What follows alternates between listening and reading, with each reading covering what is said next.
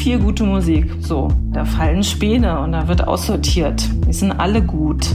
Ein Veranstalter hat nun mal nur ein begrenztes Kontingent an Terminen. Dass man eine CD präsentieren kann und schon eine gewisse Fanbase da ist. Also solche Dinge, die kann man alle mit reinspielen lassen. Aber meines Erachtens geht es beim Booking um die Musik.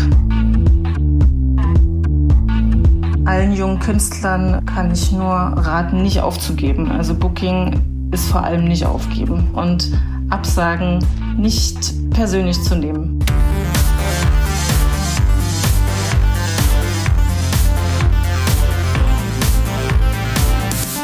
Hi und herzlich willkommen zum Podcast von Raketerei.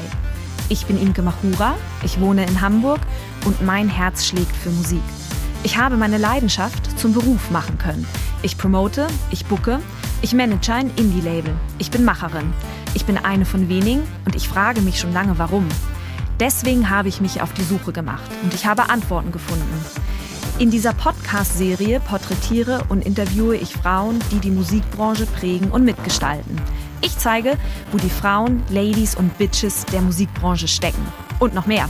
Ich beantworte euch durch diese Interviews zentrale Fragen zur Musikbranche, mache auf Vorbilder sowie Vielfalt aufmerksam, empowere und vernetze. Klingt gut, oder?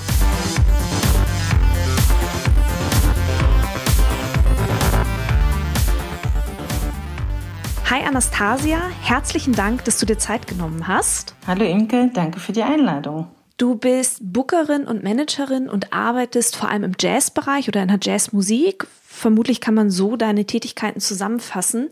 Und ich glaube, so Booking und Management, das sind so zwei Tätigkeiten in der Musikbranche, die, würde ich behaupten, viele KünstlerInnen gerne abgeben wollen würden. Erzähl uns von dir, wie bist du Bookerin und dann dementsprechend auch Managerin geworden? Weil im Prinzip sind es ja beides keine klassischen Ausbildungsberufe. Das stimmt. Ähm, ich bin durch Zufall und aus Leidenschaft dazu gekommen und dann natürlich, wenn es aus Leidenschaft passiert, doch nicht also richtig aus Zufall. Also es ist ähm, nach einem abgebrochenen Jurastudium fing ich bei einem klassischen Konzertveranstalter hier in Regensburg an zu arbeiten. Und just an dem Tag, an dem ich diesen Job nach um, zwei bis drei Jahren verlassen habe, rief mich eine befreundete Band an und fragte, ob ich sie managen möchte. Und damit äh, begann das. Und zu dieser Zeit habe ich auch schon länger zeitgenössischen Jazz gehört und äh, beschlossen, diese Begeisterung auszuleben und zum Beruf zu machen. Und ja, so ging das los. Woher wusstest du damals, als diese Anfrage von dieser Band kam, woher wusstest du, was eine Managerin machen muss? Für mich war das äh, alles ein Lernprozess. Ich habe wirklich von Null angefangen. Also es war alles, was da war, war die Begeisterung. Also ich hatte schon ein Wissen, was auch diverse äh, Genres der Musik so anging. Aber ähm, was das Promoten anging und so weiter, was man alles zu tun hat, das habe ich äh, nach und nach mir beigebracht oder einfach Erfahrung gesammelt und habe tatsächlich mit null Kontakten begonnen. Also wirklich aus dem Nichts. Und wie hast du dir dann dein Netzwerk aufgebaut? Weil ich glaube, da ist so Booking- und Management-Tätigkeit vor allem auch darauf zurückzuführen, dass man einmal Wissen rund um die Musik und die Musikbranche hat und dementsprechend dann eben auch ein Netzwerk. Wie ist dein Netzwerk entstanden? Hm. Tja, das ist ähm, vor allem durch aggressives Rausgehen entstanden, glaube ich. Also ich erinnere mich noch, wie ich auf meiner ersten Jazz Ahead war, auf der Jazzmesse in Bremen. Und da bin ich recht früh schon hin. Ich glaube, ich habe im äh, Januar begonnen und im April dann auf der Messe gelandet und bin da jedes Jahr hingefahren und habe da Leute einfach angesprochen, so und äh, dann natürlich alles per Mail und Telefon dazu und dann erweitert sich das einfach. Man hat Kontakt zu Menschen, man äh, lernt sich kennen, man wird vorgestellt. Man muss das Ganze natürlich auch pflegen und ähm, hinterher sein, sich, sich einfach drum kümmern und vor allem auch interessiert sein an den Menschen. Wenn man dieses Interesse signalisiert und diese Leidenschaft, dann kommt man schon mal ganz schön weit, hatte ich das Gefühl. Und im Laufe der Zeit kamen dann einfach auch über die Künstler neue Kontakte dazu und ähm, eins gab das andere. Ja, ich glaube, das ist ganz wichtig, dass man diesem wachsenden Netzwerk, das an, an einem bestimmten Punkt anfängt, dass man dem auch irgendwie Zeit gibt, oder? Ganz wichtig. Wie viele Jahre machst du deinen Job jetzt schon, um mal da so eine Größenordnung zu haben, wie lange dein Netzwerk jetzt schon wächst? Hm, ich mache das seit elf Jahren. Hm. Habe auch zwischendurch ähm, so ein paar Auszeiten gehabt, weil ich dann noch ein Kind bekommen habe und so. Es gab so zwei, drei Phasen in dieser Zeit, wo ich mal kurz weg war vom Fenster und da passiert dann natürlich auch gar nichts und dann fängt man nicht wieder von Null an danach, so ist es nicht, aber man merkt äh, doch, dass da eine Pause war, wo man das nicht verfolgt hat. Ähm, also man muss schon dranbleiben, tatsächlich. Hm. Aber vermutlich auch, wenn man es einmal schafft, schafft man es immer wieder, genau, oder? Genau. Lass uns mal über das große Thema Booking sprechen, bevor wir gleich auch nochmal uns mit Künstlerinnenmanagement auseinandersetzen. Wie arbeitest du, wenn du zum Beispiel für Julia Hülsmann oder auch für Nils Wogram eine Tour booken möchtest? Also wo setzt du an? Was ist so ein zentrales Ziel für dich? Das hängt auch immer ein bisschen von der Band an. Es gibt Bands, die äh, zum Teil aus dem Ausland anreisen. Dann ist man praktisch gezwungen, mit Tourblöcken zu arbeiten. Das ist aber sowieso meine präferierte Arbeitsweise, dass ich ähm, grundsätzlich mit Tourblöcken arbeite. Die Musiker frage so, wann habt ihr Zeit? Können wir da zwei Wochen uns äh, blockieren oder da noch mal eine Woche und so weiter? Und dann äh, kann ich, tue ich mich einfach leichter damit, konkrete Termine anzubieten und einen Aufhänger einfach zu haben. Bei Julia Hülsmann ist es ein bisschen anders. Die ist äh, da flexibler, weil sie in Deutschland ist und äh, hat auch noch eine Lehrtätigkeit, wo sie jetzt nicht einfach mal so zwei Wochen am Stück unterwegs sein kann. Das kann man in den Ferien machen zum Beispiel, also in den Semesterferien. Geht auch, machen wir dann auch. Ist grundsätzlich meine präferierte Arbeitsweise, mit einem Tourblock zu arbeiten. Wenn Anfragen kommen, wird das eh immer äh, individuell abgeklärt und dann kann man gucken, ob man um ein bestehendes Konzert noch was drumherum bastelt und dann wird dann eine kleine Rutsche von drei, vier Konzerten draus zum Beispiel. Das ist dann eher flexibel.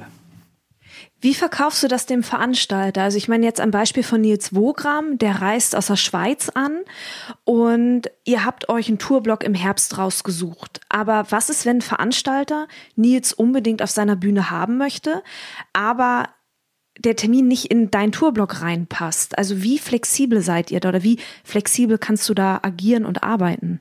Da ist bei Nils das Gute, dass er mehrere sehr gute Bands hat.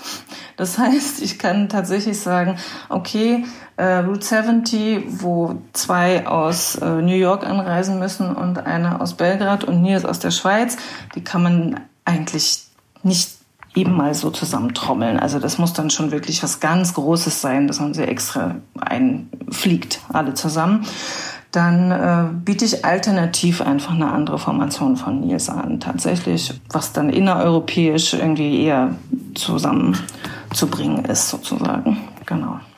Das heißt, du buchst gar nicht nur in Deutschland, sondern machst du dann, um beim Beispiel Nils zu bleiben, Europatouren auch, die du da zusammenstellst? Oder hast du dich auf den deutschen Markt fokussiert?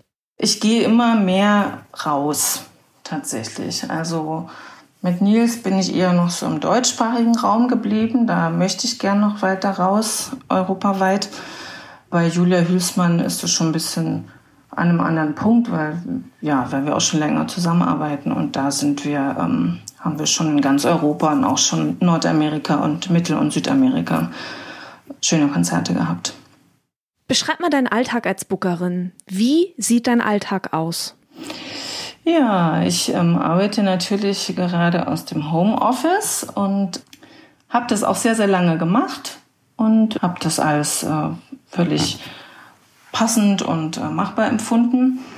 Gut, mit Homeschooling mit den Kindern ist es jetzt gerade noch mal eine andere Geschichte. Da muss man wirklich sehr flexibel sein und gucken, wann telefoniere ich, wann arbeite ich die Mails ab. Ansonsten beginne ich meinen Tag relativ spät, sagen wir mal um halb zehn sitze ich am Computer und um zehn geht's los und dann arbeite ich eigentlich bis so 16, 17 Uhr. Manche Sachen mache ich am Abend, irgendwelche Texte schreiben zum Beispiel oder Sachen editieren oder redigieren, irgendwelche Dinge anhören, recherchieren. Das, ja, da bin ich ein bisschen spontan und äh, reagiere ein bisschen auf das, was gerade zu tun ist, ehrlich gesagt. Also es ist nicht so, dass ich zwei feste Tage in der Woche habe, wo ich nur telefoniere und einen Tag habe, wo ich äh, nur irgendwelche Admin-Sachen mache.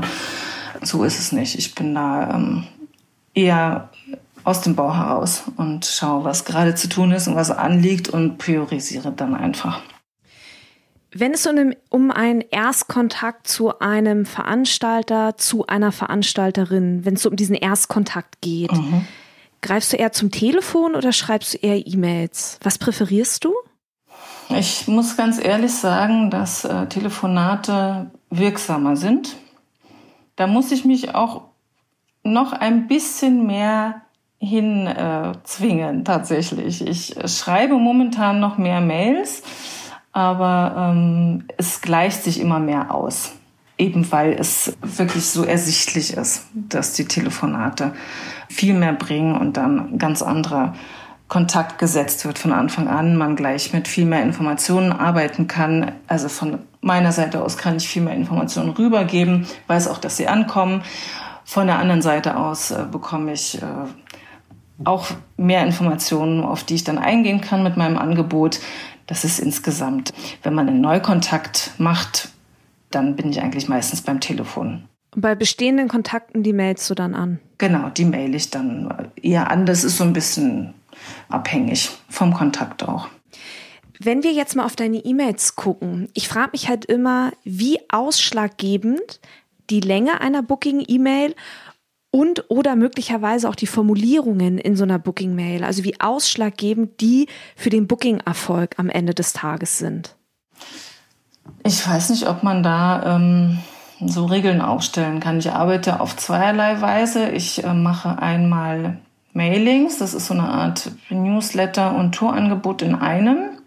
Damit arbeite ich aber nicht sehr häufig. Das mache ich vielleicht einmal alle zwei Monate ungefähr weil ich auch weiß, dass die Veranstalter einfach wirklich genug von diesen Mails bekommen.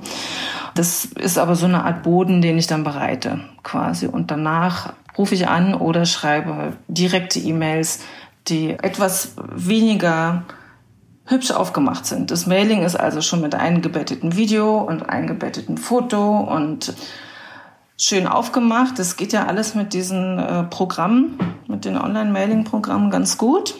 Wenn ich aber aus meinem Mailprogramm herausschreibe, direkt, dann schreibe ich auch da Line-up, Neuigkeit, Link zum Video ist ganz wichtig und auf meine Homepage zu der Künstlerseite. Genau, und dann in der Einzelmail dann konkrete Terminvorschläge. In diesem allgemeinen Mailing mache ich dann eher ähm, den Tourblock rein und diese individuelle Mail ist einfach ein bisschen spezifischer dann und auf die Person zugeschnitten auf den Veranstalter. Insgesamt mache ich aber nie mehr als drei Vorschläge. Also das ist, ähm, schon das Maximum dann eigentlich. Weil du die Erfahrung hast, dass Veranstalter, Veranstalterinnen nicht mehr aufnehmen können, weil es zu viel wird. Also was ist da so ein Erfahrungswert bei dir? Ja, das ähm, es wirkt dann auch so so ein bisschen wahllos. So ist es ja nicht, aber es der Veranstalter, der kennt ja dann auch irgendwann das Portfolio, wenn man in Kontakt ist und weiß, wie man vertritt. Und dann gibt es auch Veranstaltungen, wo auch nicht alle Künstler hinpassen. Es ist immer hilfreich, wenn man sich vorher informiert, passe ich da überhaupt hin auf die Bühne, von der Größe her, vom Stil her, passe ich da ins Programm.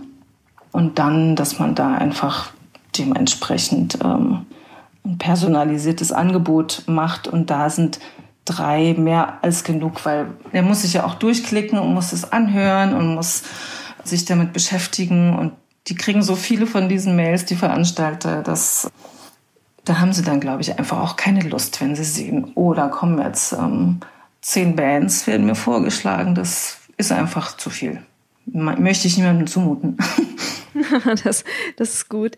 Ähm, wenn du noch so in, auch in diesem Rechercheprozess drin bist, wie findest du passende Venues für Künstler, Künstlerinnen? Wo guckst du? Da gehe ich über ähnliche Künstler tatsächlich.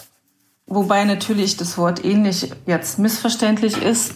Das kann irgendeine Gemeinsamkeit sein, wie ein gemeinsames Label oder natürlich gibt es stilistisch schon Richtungen, wo man sich einordnen kann als Künstler oder wo man sich dann auch gern sehen möchte, mit welchem Künstler man da gern sich vergleichen möchte in irgendeiner Form. Und dann ähm, schaue ich da einfach auf den Tourplan. Also selten schaue ich auch mal bei anderen Agenturen rein, aber ich bin da eher auf Künstler geeicht und äh, bekomme auch von meinen Künstlern selber öfter Vorschläge, die sagen dann, oh, guck mal hier, da würde ich gern spielen und das sieht doch gut aus. Oder hier habe ich mit einer anderen Band gespielt, kannst du da mal nachfragen. Das sind so verschiedene ähm, Wege, die man da geht. Eigentlich gar nicht so ein großes Geheimnis. Ne? Eigentlich mhm. klingt Recherche erstmal ganz einfach, aber irgendwie ist es dann doch schwer, vermutlich weil es einfach zeitaufwendig ist, oder? Es ist nur zeitaufwendig, finde ich auch. Finde ich auch. Das ist Ansonsten braucht man sich äh, wirklich nur nach einfach nur umzuschauen. Wenn man auch auf den sozialen Medien unterwegs ist und mit anderen Künstlern verbunden ist, das ist man ja auch immer als Künstler oder als äh, Booker, dann bekommt man so viel mit. Da muss man dann einfach die Augen und die Ohren offen halten und äh, da ein bisschen aufmerksam zugucken und zuhören und dann kriegt man immer wieder auch neue Sachen mit. Das ist bei mir auch so, wo ich dann ein ganz neues Festival mitbekomme. denke ich oh, davon habe ich noch nie was gehört. Jetzt spielt er aber dort. Das ist gut, interessant. Und dann schreibe ich mir das auf so. Mm, genau. Nun steckst du mitten in so einem Booking-Prozess drin und du hast den Tourblock, die Künstlerformation ist klar, du hast den Erstkontakt beim Veranstalter gesucht. An welchem Punkt fängst du an, über Gage zu reden? in diesem Booking-Prozess? Nicht ganz am Anfang jedenfalls. Ich bin immer erst bestrebt, das so weit auf ähm, wenigstens drei Beine zu kriegen von vier, dass man weiß, okay, das passt, das Interesse ist da, man kreist schon um einen Termin und dann wird über Gagen gesprochen. Manchmal auch erst, wenn der Termin schon wirklich, wirklich fest ins Auge gefasst ist. Ähm, aber das ist, das geht so ein bisschen einher miteinander. Manche Veranstalter wollen das sofort wissen, gleich ganz am Anfang, um äh, zu sehen, ob das ins Budget passt. Manche wollen die Band auf jeden Fall und gucken erst nach dem Termin und dann wird verhandelt. Das ist ein bisschen unterschiedlich.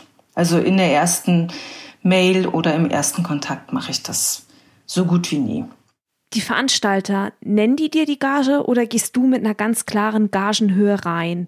Oder, das war gerade ein Gedanke, den ich auch noch hatte, wir gehen mal zurück bei dem Beispiel von Nils Wogram, wenn halt irgendwie klar ist, ähm, fünf Termine, Tourblock, oder bekommst du dann ein klares Umsatzziel an die Hand, dass, keine Ahnung, Nils dir sagt, okay, Anastasia, fünf Termine, sorg bitte für einen Umsatz von, keine Ahnung, 20.000 Euro und dass es dann eher so eine Mischkalkulation ist. Also wie, wie läuft das? Es ist immer eine Mischkalkulation, aber es gibt auch immer eine tatsächlich so eine Mindestgage. Also die kläre ich früh ab, eigentlich schon bei Beginn der Zusammenarbeit, kläre ich so ungefähr die absoluten Mindestgagen ab mit den Künstlern für alle Formationen.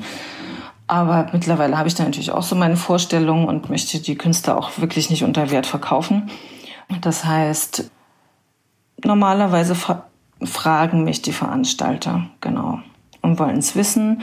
Und dann ähm, mache ich mal einen Vorschlag, der, glaube ich, relativ realistisch ist. Es ist nicht so, dass ich ähm, einen Preis nenne, um mich dann um die Hälfte herunterhandeln zu lassen. Das mache ich nicht. Sondern ich versuche schon in meinem Vorschlag alles äh, soweit einzukalkulieren, die Interessen vom Veranstalter, deine Möglichkeiten. Ich schaue, wie groß das Venue ist. Ich schaue, ist das ein privater oder ein städtischer Veranstalter. Und man kriegt da so ein bisschen Gefühl dafür und weiß auch, da kann man jetzt vielleicht ein bisschen höher einsteigen. Dafür ist drei Tage später ein Konzert, wo sicher nicht so viel Budget da ist. Insofern ist das tatsächlich immer eine Mischkalkulation, ja. Was würdest du sagen, so aus deiner Erfahrung heraus, was am Ende des Tages über eine Zu- bzw. eine Absage entscheidet? Hm. Ist es tatsächlich die Musik? Weiß ich nicht. Würde ich nicht sagen. nicht immer. Es gibt zu viel gute Musik. So. Da muss man einfach, da fallen Späne und da wird aussortiert. Die sind alle gut. Es, sind, es gibt so viele großartige Künstler, aber ähm, ein Veranstalter hat nun mal nur ein begrenztes Kontingent an Terminen und muss dann irgendwie überlegen, was ihm wichtig ist. Die einen sagen dann, okay, ähm, sag mir mal von vornherein, wie viele Leute ihr zieht. Das passiert eher selten, dass es ein Veranstalter gleich von vornherein so klar macht. Ich will, dass ihr mindestens 200 Leute zieht oder so oder noch mehr. Ansonsten ähm, es gibt Veranstalter, die sind in ihrer Programmplanung sehr autark und wollen einfach ein schönes Programm erstmal machen und gucken dann danach, wie der Künstler aufgestellt ist mit äh, Social Media und so weiter. Manche lassen sich von diesem ganzen äh, Social Media Auftritt und Videoauftritt und so weiter leiten. Das ist, ich glaube, da sind die Gründe so unterschiedlich, wie die Veranstalter und die Venues sind. Das ja, und die Musik selbst. Ich, und die Musik auch. selbst. Also das kann man, glaube ich, gar nicht so genau sagen, woran es dann am Ende liegt. Mit wie viel Vorlauf arbeitest du? Also, um nochmal auf dieses Tourblock-Beispiel zu kommen. Mal angenommen, im Herbst jetzt steht ein Tourblock an, also Herbst 2021. Wann fängst du an, für diesen Tourblock zu arbeiten, dass der tatsächlich im Herbst dann auch stattfinden kann? Circa ein Jahr man kann auch schon früher anfangen. Also gerade so große Häuser wie irgendwelche Philharmonien oder auch ähm, einfach so vom Kulturamt bespielte Venues äh, sind manchmal auch früher dran. Kann man auch schon mal anderthalb Jahre Vorlauf haben. Aber an sich äh, würde ich ungefähr ein Jahr sagen. Clubs sind da manchmal etwas kurzfristiger. Einige internationale Clubs sind mega kurzfristig, weil sie noch schnell irgendwelche doch noch vielleicht die Amerikaner haben wollen lieber. Aber ähm, an sich ein Jahr ungefähr, ein halbes Jahr ist schon sehr kurzfristig. Da kann man noch so Off-Days füllen vielleicht. Aber also jetzt in der Situation ist nochmal natürlich was ganz anderes. Ja, ja, klar. Da kann auch schon passieren, dass in einem Monat oder in zwei Monaten noch was reinkommt. Aber ähm, genau. Wie ist die Vergütung beim Booking geregelt? Bei mir ist es so, dass ich eine Gage ausmache, plus Fahrtkosten und Hotel und äh, Verpflegung und Backline. Und ich nehme 20 Prozent von der Gage. Wenn ich jetzt eine aufstrebende junge Künstlerin bin, kannst du einschätzen, an welchem Punkt meiner Karriere es für mich Sinn macht, mir tatsächlich Booking, eine Unterstützung im Booking zu suchen? Also ich gehe von aus, nicht von Tag eins an, oder? Ich glaube nicht. Ich glaube, am Tag eins findet man auch noch keinen Booker. Da ähm, muss wahrscheinlich erstmal ein bisschen was passieren. Da muss man schon ein bisschen was geschafft haben, glaube ich. Also es gibt, es gibt Musiker, die frisch von der Hochschule kommen und einen wahnsinnigen Ehrgeiz haben und sich so gut verkaufen können, dass sie vielleicht einen Booker finden. Das kann durchaus sein. Und dass sie auch schon so ein besonderen eigenen Stil gefunden haben, dass das interessant ist. Ansonsten, glaube ich, machen das viele Musiker erstmal selbst. Und wenn dann irgendwann ein Punkt erreicht ist, wo sie das nicht mehr leisten können, kreativ zu sein und diese ganze Booking-Arbeit zu machen und gleichzeitig so ein Streben nach oben und ein Ehrgeiz da ist, sich weiterzuentwickeln und noch eine Stufe höher zu kommen und bekannter zu werden, dann glaube ich, ist das so ein Zeitpunkt, wo man das äh, angreifen kann, wo man auch ein Label gefunden hat und wenn es um eine Release geht, solche Dinge. Also spielen da alle mit rein. Apropos Release, brauche ich, ähm, wenn ich, ich bin genau an diesem Punkt, dass ich jetzt eine Bookerin ins Team holen möchte, brauche ich einen Aufhänger, dass meine Bookerin anfangen kann zu booken? Oder also wie in einer Promotion quasi, da brauche ich ja irgendwie eine Geschichte, die erzählt werden kann. Ist es im Booking genauso? Nicht so wie in der Promotion, würde ich sagen. Ähm, beim Booking kann man einfach über die Musik sprechen. Da sind Geschichten immer hilfreich, total. Aber am Ende geht es doch um die Musik sozusagen und um die Entwicklung des Künstlers und dass man eine CD präsentieren kann vielleicht und äh, auch schon eine gewisse Fanbase da ist. Also solche Dinge, die kann man alle mit reinspielen lassen. Aber meines Erachtens geht es beim Booking meistens um die Musik sozusagen. Da gibt es kein riesengroßes Storytelling von meiner Seite aus. Manche Künstler haben natürlich so ein ähm, die spielen nicht nur Musik und komponieren, sondern die haben dann auch noch ein philosophisches Konzept dahinter. Ne? So, was sie da komponieren, warum das so ist, was sie damit sagen wollen, da, da gibt's unterschiedliche Layers und Tiefen auch in, den, in der Musik sozusagen und dementsprechend, da, daran misst sich, glaube ich, das Storytelling. Nun buchst du aber nicht nur für größere und kleinere KünstlerInnen, sondern du managst ja auch KünstlerInnen. Ähm, worum kümmert sich so eine Managerin von einem Künstler oder von einer Künstlerin? Ja, man, man tauscht sich einfach aus. Man redet viel darüber, wo es weiter hingehen kann, was man für neue Ziele erreichen kann, in welche Sphären der Welt man noch vordringen möchte, sozusagen. Ja, da gibt's ja gibt's ja viele Entwicklungsmöglichkeiten, was Projekte angeht, was Bekanntheit angeht, all diese Dinge. Darüber wird viel gesprochen. Da geht's also nicht nur um die Gigs, die man äh, gerade ausgemacht hat, äh, sondern das ist eine große Kommunikation über alles, was anfällt im Künstlerleben und über das ganze Tätigkeitsfeld quasi, nicht nur um die Gigs.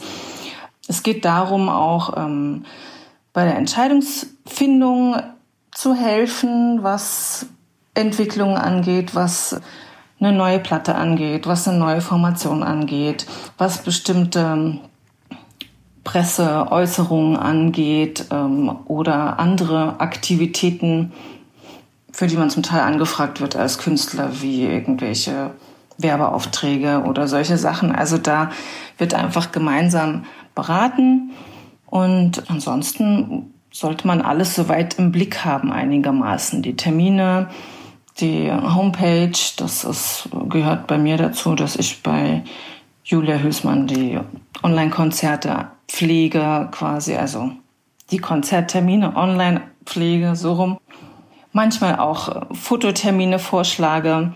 Man brainstormt einfach gemeinsam und ist in engerem Kontakt, als das bei einem reinen Booking der Fall ist, würde ich sagen. Und schiebt einfach gemeinsam diesen Karren an und schaut, dass die Künstlerentwicklung vorangeht. Auf so einer sehr ähm, breit gefächerten Ebene einfach klingt für mich jetzt erstmal wie eine Sharing-Partnerin, die sich einen Künstler, Künstlerin an die Seite holt. Ja, ist es auch, würde ich sagen. Würde ich sagen. Es ist so ein, ähm, ein Begleiter und ein Berater. Das heißt, man muss sich schon gegenseitig vertrauen, man verbringt sicherlich viel Zeit miteinander. Total. Man ja. hat einfach ein sehr enges freundschaftliches Verhältnis. Genau so ist es. Also Vertrauen ist wahnsinnig wichtig. Vertrauen ist mir auch bei meinen anderen Künstlern wichtig, äh, muss ich sagen. Das ist Voraussetzung Nummer eins. Und da ist es aber nochmal ganz oben. Man muss vielleicht nicht unbedingt befreundet sein, aber es, aber so eine Art, eine besondere Nähe ist auf jeden Fall erforderlich, würde ich jetzt mal sagen. Bei mir ist es Freundschaft. Da bespricht man sich einfach miteinander wie, mit einer Art äh, Partner, genau. Und arbeitet gemeinsam an diesem großen Projekt äh, Künstlerkarriere sozusagen und nicht nur punktuell an irgendwelchen Gigs. Wie ist hier die Vergütung geregelt, wenn ich als Künstlerin so eine Sharing-Partnerin in mein Leben hole? Da gibt es ganz unterschiedliche Modelle. Das kann von der prozentualen Vergütung gehen am Gesamtvolumen was man so an Einnahmen hat oder kann auch monatlich geschehen. Das muss man gucken, wie man sich da einigt. Anastasia, vielleicht mal so zusammenfassend. Ich habe ja eingangs gesagt, dass du Booking und Management quasi in Personalunion bist. Wie hängen diese beiden Bereiche eigentlich zusammen, dass du dich auch entschieden hast, das in Personalunion anbieten zu können oder anzubieten? Das ist nicht so wahnsinnig weit weg voneinander. Also wenn man Interesse an seinen Künstlern hat, dann ist man auch als Booker daran interessiert, dass die Karriere irgendwie sich weiterentwickelt. Und dieses Management ist einfach in der Kommunikation noch eine Stufe weiter. Und äh, man hat vielleicht ein paar Dinge, die man mehr übernimmt an Kommunikation mit anderen. Also ich übernehme auch alles, was ähm, mit Presse zu tun hat. Äh, ich übernehme zum Teil Kommunikation mit dem Label und äh, nehme einfach der Julia Hülsmann mehr ab als meinen anderen Künstlern. So. Trotzdem ist es so, dass ich auch mit meinen anderen Künstlern überlege, was können wir tun? Oder ich da auch mal dafür sorge, dass ein ähm, Artikel irgendwo in einer internationalen Presse erscheint. Das ist dann eher punktuell so und nicht so parallel begleitend die ganze Zeit, wie beim Management. Macht dir dein Job Spaß? Total, ja. Das ist ähm, ähm, das ist genau mein Ding. Das merke ich immer wieder, wenn ich mich mit Leuten unterhalte und wenn ich, vor allem wenn ich auf den Konzert bin. Wenn ich auf Konzerten bin, auch meiner Künstler und äh, oder auf so Netzwerk-Events, dann weiß ich wirklich immer, ähm, dass es gut ist, was ich da mache und dass ich da richtig bin. Das ist jedes Mal eine super schöne Bestätigung. Mhm. Gibt es noch etwas, das du abschließend hinzufügen möchtest? An dieser Stelle möchte ich einfach allen gern sagen, äh, dass wir alle durchhalten. Das ist einfach gerade wirklich eine schwierige Zeit. Und ich äh, würde es allen wünschen, dass sie die Zuversicht wahren können und noch ein bisschen aushalten können und den Kopf nicht ähm, sinken lassen. Genau, das wäre mir wichtig, dass da nicht ein Teil einfach aufgibt, wenn es nicht unbedingt muss. Genau. Und dann wird es auch schon wieder irgendwann weitergehen. Genau. Ansonsten allen jungen Künstlern kann ich nur raten, nicht aufzugeben. Also Booking ist vor allem nicht aufgeben. und die Kontakte immer weiter pflegen und Absagen nicht persönlich zu nehmen. Das ist natürlich immer einfacher, wenn man da als Booker für jemand anderen spricht. Dann nimmt man das natürlich persönlich persönlich. Aber auch wenn man äh, als Musiker das Booking selber macht, sollte man einfach das akzeptieren und sich sagen, das gibt so viele verschiedene Gründe für eine Absage. Das hat mit Sicherheit nichts mit der Person zu tun. Und nicht aufgeben, sondern immer weitermachen. So ein Kontakt kann sich auch erst in zwei Jahren dann in einem Konzert quasi ergeben und aufgehen in einem Konzert. Das Dauert manchmal eine Woche, manchmal dauert es drei Jahre, bis daraus was wird. Aber man sollte auf jeden Fall nicht aufgeben. Das ist ganz, ganz wichtig. Das war Anastasia Wolkenstein. Herzlichen Dank, dass du dir Zeit genommen hast. Danke auch. Hat Spaß gemacht. Danke, Ingwer. Herzlichen Dank fürs Zuhören. Ich habe jetzt noch drei kleine Infos für euch. Wenn ihr etwas auf dem Herzen habt oder euch Gedanken zu dieser Folge kamen, die ihr mir gerne mitteilen möchtet, dann sucht sehr gerne den Austausch zu mir. Ihr erreicht mich unter imke.raketerei.com. Außerdem, wenn euch diese Folge gefallen hat, dann bewertet meinen Podcast gerne auf iTunes, um ihn für andere sichtbar zu machen. Wenn ihr mehr über die Musikbranche wissen möchtet, über Strukturen, über Trends, über Strömungen, wenn ihr mehr zum Thema Selbstvermarktung für Musikerinnen erfahren möchtet oder meinen Podcast zugeschickt bekommen wollt, sobald die neue Folge online ist, dann solltet ihr unter www.raketerei.com slash newsletter mein Newsletter abonnieren.